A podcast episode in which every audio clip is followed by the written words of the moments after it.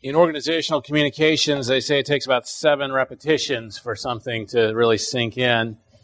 And it's the point at which you get sick of sharing the message that people first start to notice that you've been saying something. So the bad news is we have less than 2 weeks left until the next congregational meeting, and it's on a Saturday night. So I'm just going to repeat what Neil said, right, to get our 7 in. You've got the print version in your bulletin. He's got 1, that's 2. So we're at 3, so that's pretty good. You got an email earlier this week, that's 4. We're making good progress. But the meeting, in all seriousness, the meeting on the 8th, right? The bulletin says the 6th. Don't come on the 6th. You'll have a very bad experience. The 8th, right? 6 o'clock. This is the time. Last time we talked about the past, the things that brought you to the church, the things that keep you here. This time we'll be just talking about the present. We'll be looking in the mirror, looking at the way God is working in our congregation, the ministries of our church, the things God is blessing, and it is a great opportunity to not only share your passions and the way God is working in your life, but to be able to provide fairly specific insights into the different ministries of our church. So that's my public service announcement. We only have to get 3 more in the next week, so I think then we'll be good on our 7. As human beings, we are strangely compelled to mess up a good thing when we have it. I don't know what it is. It just seems to be innate. But when we get into a really good situation, we can't just say, oh, man, this is great, let's keep it going. We have to either coast and let it erode, or we decide to improve it. So whether it is a relationship that we torpedo or a work situation that we fail to appreciate until we foolishly leave, or whether it's breaking up a great band at its peak, or deciding to make episodes 1, 2, and 3 of Star Wars, we just can't seem to leave well enough alone. Something about us wants to disrupt it. We get into something, it's going well, and then we start to take it for granted. We get bored. We decide it's time for something new and fresh and different and better. And in the end, we usually turn out wrecking the whole thing. This, I think, was supposed to be one of the lessons we were supposed to learn from that whole Adam, Eve, serpent, garden thing in Genesis. Right here you have this great opportunity to be in the presence of the Lord, but that's just not good enough. We got to make the situation better. We just don't seem to learn. And as we continue our fall series through Malachi, whose name I would emphasize literally means my messenger. We see that God has indeed sent him as a messenger. He has a message to give to a group of people in Israel who had it really, really good. And then they messed it all up. And in this case, it is the priests of Israel. You see, they had a really sweet gig. They got to be in the presence of the Lord. They got to serve him. They got to represent the people to God. Right? They got to be fed and supported by the people of Israel and to teach them the truths of the Lord. But just like we tend to do, they messed it up really badly. Our passage this morning is Malachi chapter 2, verses 1-9, and that it continues the debate that we saw unfolding at the end of chapter 1 last week between God and the priests of Israel about how they were despising him. This is a lengthy passage. I would encourage you to follow along in your Bible. I will try to switch the slide at the right point. All right, if you need to find Malachi, it is a short book. Find the book of Matthew, then turn back a couple pages. God says, "And now, O priests, this command is for you. If you will not listen, if you will not take it to heart to give honor to my name, says the Lord of hosts, then I will send the curse upon you, and I will curse your blessings. Indeed, I have already cursed them because you do not lay it to heart. Behold, I will rebuke your offspring and spread dung on your faces, the dung of your offerings, and you shall be taken away with it. So shall you know that I have sent this command to you, that my covenant with Levi may stand, says the Lord of hosts. My covenant with him was one of life and peace, and I gave them to him. It was a covenant of fear, and he feared me. He stood in awe of my name. True instruction was in his mouth, and no wrong was found on his lips. He walked with me in peace and uprightness, and he turned many from iniquity. For the lips of a priest should guard knowledge, and people should seek instruction from his mouth, for he is the messenger of the Lord of hosts. But you have turned aside from the way.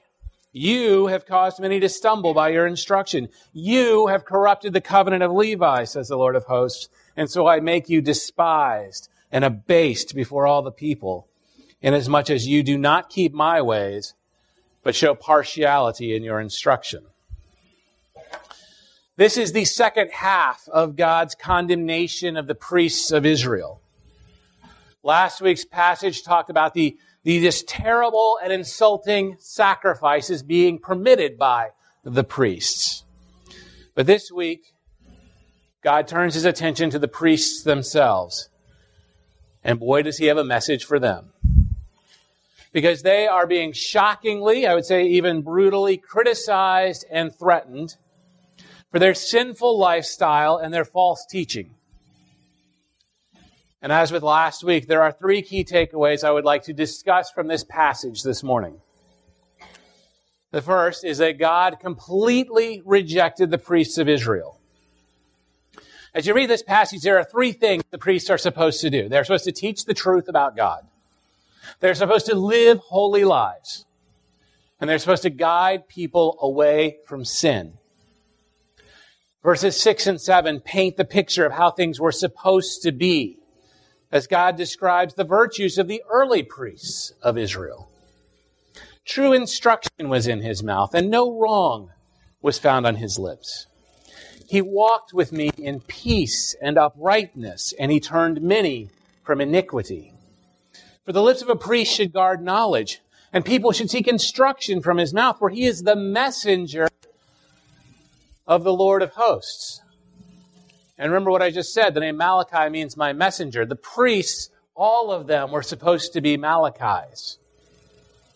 But because they have failed, God has sent them a Malachi to tell them what's coming. Their responsibility is under the covenant that God had made with Phinehas, the grandson of Aaron. It's found in Numbers 25, verses 12 and 13.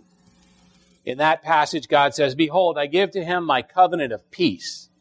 And it shall be to him and to his descendants after him the covenant of a perpetual priesthood, because he was jealous for his God and made atonement for the people of Israel." So this covenant, which Malachi is referring to as the covenant of Levi, was supposed to be a forever covenant. It was supposed to be perpetual. And verse 5 of today's passage summarizes it. My covenant with him was one of life and peace, and I gave them to him. And it was a covenant of fear, and he feared me. And recall, biblically, when we see the word fear, it is speaking of reverence and awe and respect for the Lord. He stood in awe of my name. This was indeed a very sweet gig. The priests received life and peace from God. They had companionship with the Lord. They got to serve in the presence of the living God of the universe himself. In exchange, they were to reverence him, to be truthful in their teaching, to live holy lives, and to help provide wise guidance to the peoples of Israel. That is how it was supposed to be. And at one time it was. But by the 5th century BC, in the time of Malachi, the reality was far different. If you were here last week, you know that chapter 1 makes it clear. The priests were not reverent toward God. That thought continues in verse 2 this morning. If you will not listen, if you will not take it to heart to give honor to my name. This was the most fundamental duty of the priests, to honor the Lord, and they were failing. But then as the passage continues on, God makes it clear they're failing all of the other responsibilities of the job as well. Right? They have become false teachers. They have sunk into a pit of personal sin, and they have been leading the people of Israel into that pit with them, rather than steering them clear of it. And in verses 8 and 9, God says, "But you have turned aside from the way, You have caused many to stumble by your instruction. You have corrupted the covenant of Levi. And so I make you despised and abased before the people, inasmuch as you do not keep my ways, but show partiality in your instruction. So beyond all the other things they're doing, they're also biased in the way they deal with the people. It's not clarified here in Malachi, but if you read the other prophets, the other so-called minor prophets, the book of the 12, the last 12 prophets of the Old Testament, the consistent theme is that there is an issue where the priesthood is favoring the wealthy and the powerful, the one-percenters, if you will, at the cost of the poor and the oppressed. And God hates that because God doesn't care about wealth and status. He cares about people. So they are failing in every possible way, right? They are doing utterly and completely the opposite of what they're supposed to be doing as priests. And they're doing it with this attitude of nonchalance that we saw back in chapter 1, where they just don't think God is going to do anything about it, that they can get away with this. I think this is an attitude we see a lot today in our culture. But they are completely wrong. If you look at verses 2 and 3, it is clear. This is God's plan to curse the priests. And we don't like to think about God in this way. But He is a God who will be honored. Listen closely to God's words here and just feel His righteous anger boiling over at these priests who have been abusing the amazing opportunity that He has given them to be in His presence. His righteous anger is overflowing towards these priests who do not take seriously the responsibility of serving the living God of the universe, who do not take seriously the importance of teaching God's people about Him, who do not take seriously the importance of holy living when you serve the King of Kings and Lord of Lords. God says, "Then I will send the curse upon you, and I will curse your blessings. Indeed, I have already cursed them because you do not lay it to heart. Behold, I will rebuke your offspring and spread dung on your faces, the dung of your offerings, and you shall be taken away with it."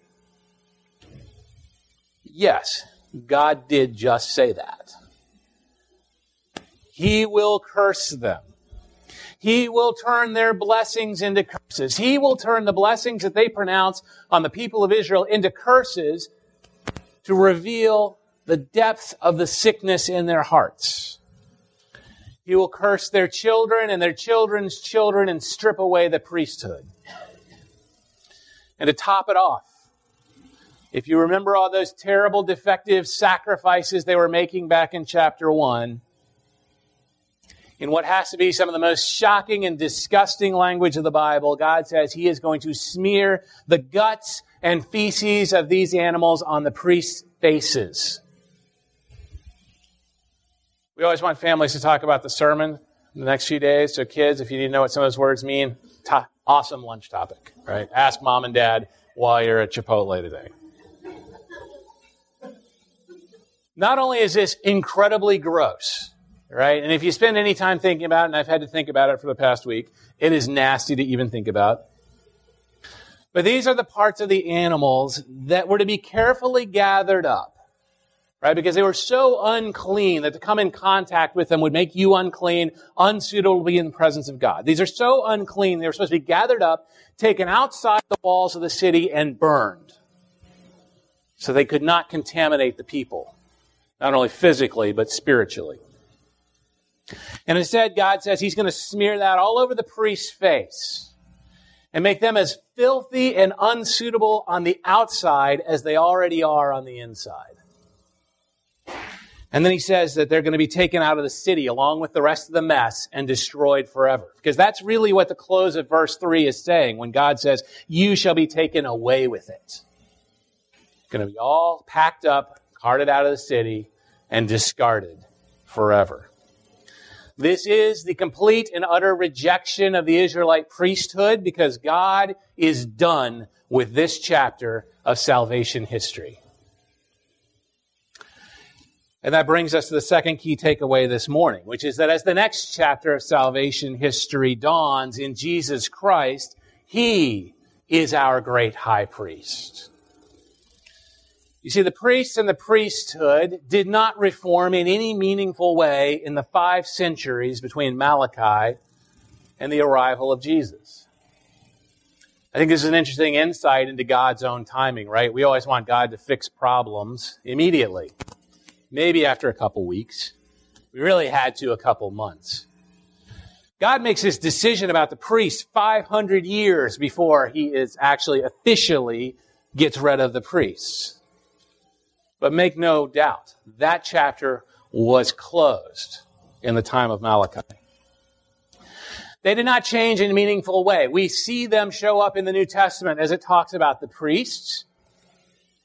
But we see it even more so in the New Testament. We know them better as the Sadducees. The Sadducees are these priests continued on. They were wealthy. They were well-connected. They were extremely political. And they tended towards Roman collaboration. Actually, you would think as the guardians of the priests, the temple, they shouldn't. But they went that way in order to preserve their wealth and power base, which was centered in the temple. And the Romans could take it away. Ultimately, the priests and the priesthood had failed utterly, and God had condemned it to utter destruction back in Malachi's time. And he carries it out in 70 AD when the temple is destroyed and the priests and the Sadducees disappear into the pages of history forever. But their failure did not change the need for someone to represent the people, to represent us to God. Did not change the need for someone to represent God to the people, to us. Because priest or no priest, we all still sin. We all still disobey God. We all still do whatever we think is best. The thing that makes us happiest, the thing that feels right at the moment, the thing our culture tells us is okay to do regardless of what God's word has to say about it. And without the priests and the sacrifices, the sins just keep piling up higher and higher and higher. And the tragedy of that is that it only takes one sin to separate us forever from the God who is perfect and pure and holy and who can abide no sin whatsoever. One sin is all it takes. We could be perfect every other day of our lives and just slip up once, which I'm sure describes many of you here, though not me. I slip up all the time. And we would be separated from the perfect and holy God of the universe forever. And yet, you know I like the and yet. The good news is in the and yet. And yet God still loves us anyway, despite all that. And he yearns to restore us into right relationship with him, the relationship he made us to have with him. A relationship where we can call on him as our Father and know that he hears us. To do that, we still need a priest who brings us into fellowship with him. And Jesus Christ is that priest. When Jesus chose to suffer the humiliation of a trial, when he chose to be beaten and whipped by the Roman army, when he chose to suffer and die on a Roman cross, to bear our sin, yours and mine, so that we could be forgiven forever. Through faith in him, Jesus became our high priest forever and ever. This theme is most clearly explained in the book of Hebrews. I'll give you a few of the highlights as we go through to talk about Christ's priesthood. Hebrews chapter 5, verses 9 and 10 explain, although he was a son, he learned obedience through what he suffered. And being made perfect, he became the source of eternal salvation to all who obey him. Being designated by God a high priest after the order of Melchizedek. Jesus is forever able to save anyone who approaches God through him. As the writer of Hebrews continues in chapter 7, verses 23 to 25. The former priests were many in number because they were prevented by death from continuing in office. But he holds his priesthood permanently because he continues forever. Consequently, he is able to save to the uttermost those who draw near to God through him, since he always lives to make intercession for them. I want us to hold on to that last verse. That assurance that he is able to save to the uttermost. That no matter how far you are away from God, Jesus Christ can save you. That no matter how far away someone you love is from God, to never give up on them, because Jesus Christ can save them. And that when we distance ourselves from him by sinning, that when we turn away from that sin and ask for forgiveness, he is always there 24/7 to make intercession for us as his followers. This is amazing news, right? That no matter how terrible our sins are, no matter how embarrassing or horrifying or humiliating or stupid or shameful those sins might be, Christ can save us from them. That when he represents us before God, our sins are washed away forever. We are not just forgiven, but they are erased. But this is only available to those who have put their faith in Jesus Christ as their Lord and Savior. Once you take that step of faith, once you turn away from your sins and ask forgiveness through Christ, from that moment on, God does not see your sin. He sees the perfect, holy, spotless, eternal, great high priest, Jesus Christ, living within us. That's amazing grace.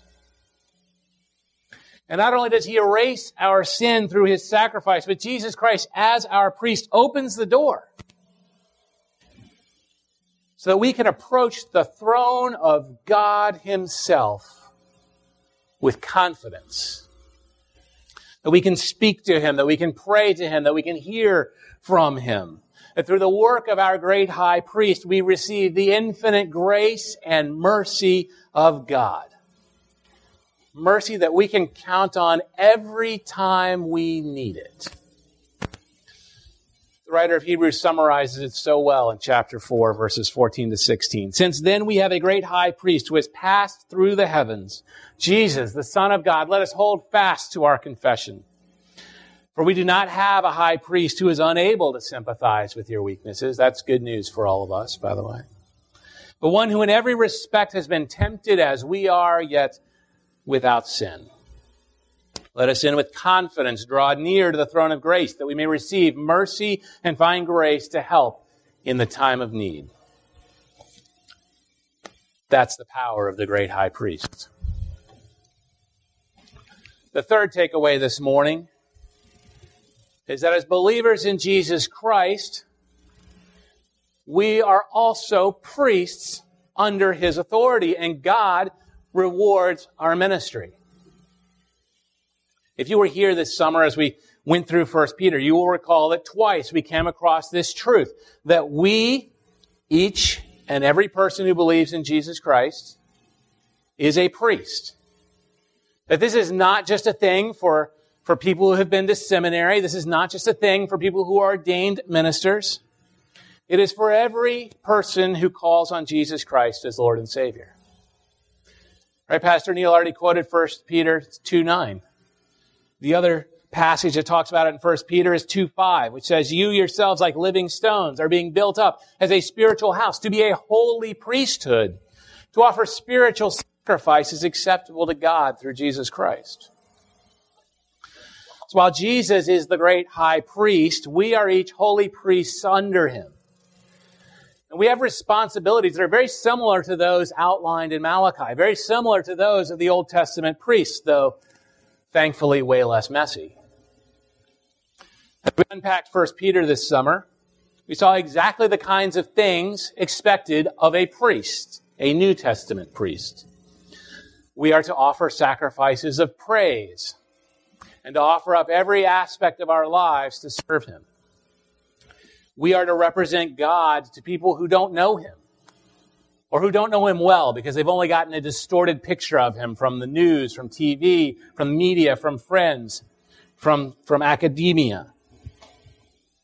We're to teach people about God and Jesus, starting, of course, in our family with our children, but moving outward, radiating outward, teaching the children and youth, our fellow church members, teaching our community, teaching our neighbors and friends, our coworkers and relatives, and anyone else we come in contact.